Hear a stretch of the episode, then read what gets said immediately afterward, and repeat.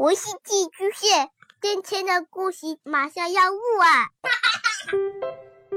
孩子的世界充满了色彩和欢乐，用有温度的声音讲你爱听的故事。白杨叔叔和大明的晚安故事。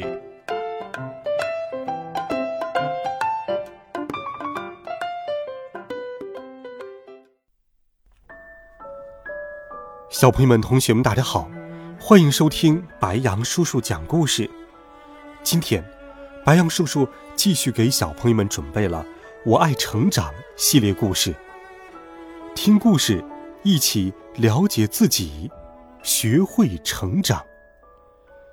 我们继续来听《内驱力》，再见，坏脾气。第二集，遇见怪物，小脾气鬼。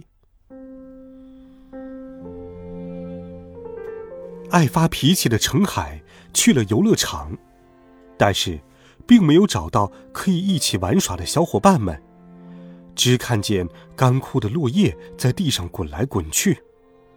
虽然阳光很温暖，但是风吹起来时还是凉飕飕的。程海坐上了跷跷板，跷跷板的零件是不久前新换的，就算只有一个人坐。也可以上上下下的移动。风，吹起了程海的头发。突然间，程海感觉，这个世界上只有自己一个人。大人每次都会骂我，朋友们也不愿意和我一起玩。就在这时，啊，好痛！有谁用尖尖的东西在他的肋骨上刺了一下？原本不开心坐在跷跷板上的程海吓了一跳，立刻环顾四周，但是游乐园里别说是人了，就连一只蚂蚁都没有看见。嘿，你就是那个有名的程海？程海面前出现了一个像毛板栗一样的草绿色的东西，它虽然长得像毛板栗。但是看起来还是软绵绵的。难道毛板栗还会说话？程海瞪大了眼睛。喂，我是住在板栗次村一个井盖下面的怪物，叫做小脾气鬼。程海仔细看着小脾气鬼。小脾气鬼虽然长得像毛板栗，但是眼睛。鼻子、嘴巴都有，还和人一样有两只胳膊和两条腿。怪物的话，长得也要有点怪物的样子才行呀。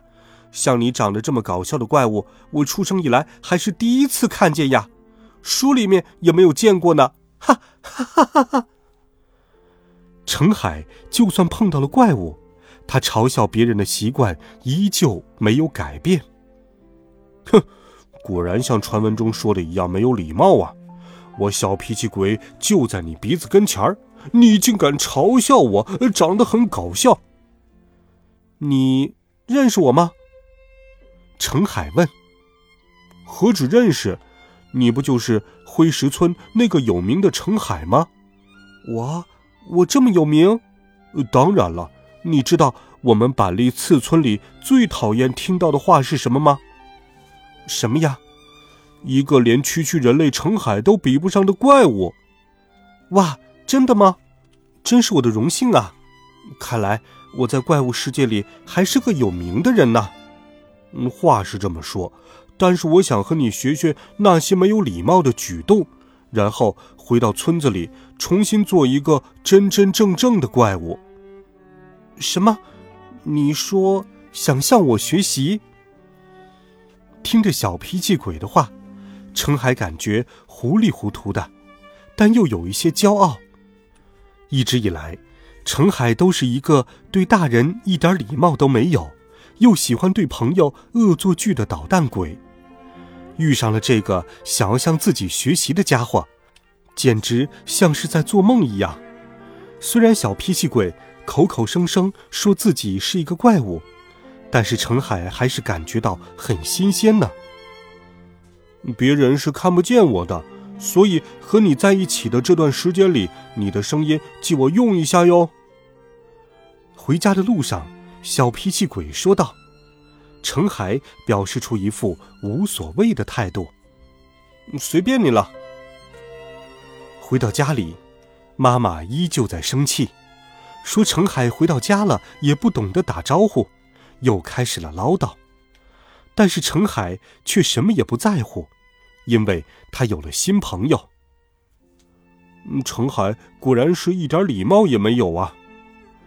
口袋里的小脾气鬼说道。程海听到这句话，咯咯的笑了起来，结果被妈妈狠狠的骂了一顿，因为他在大人批评自己的时候还在笑。这天晚上。程海和小脾气鬼一起躺在床上睡觉，程海给小脾气鬼一条醒过鼻子的手绢当被子，小脾气鬼不知道这件事，因为太累了，所以打着呼噜就睡着了。好了，孩子们，程海遇到了坏脾气的小妖怪。他们俩在一起又会遇到哪些有趣的事呢？下一回白羊叔叔继续与你分享。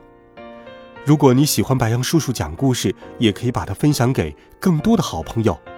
微信公众平台或者喜马拉雅电台，或者任意智能音箱，直接搜索“白羊叔叔讲故事”，每天都有好听的故事与你相伴，温暖讲述，为爱发声。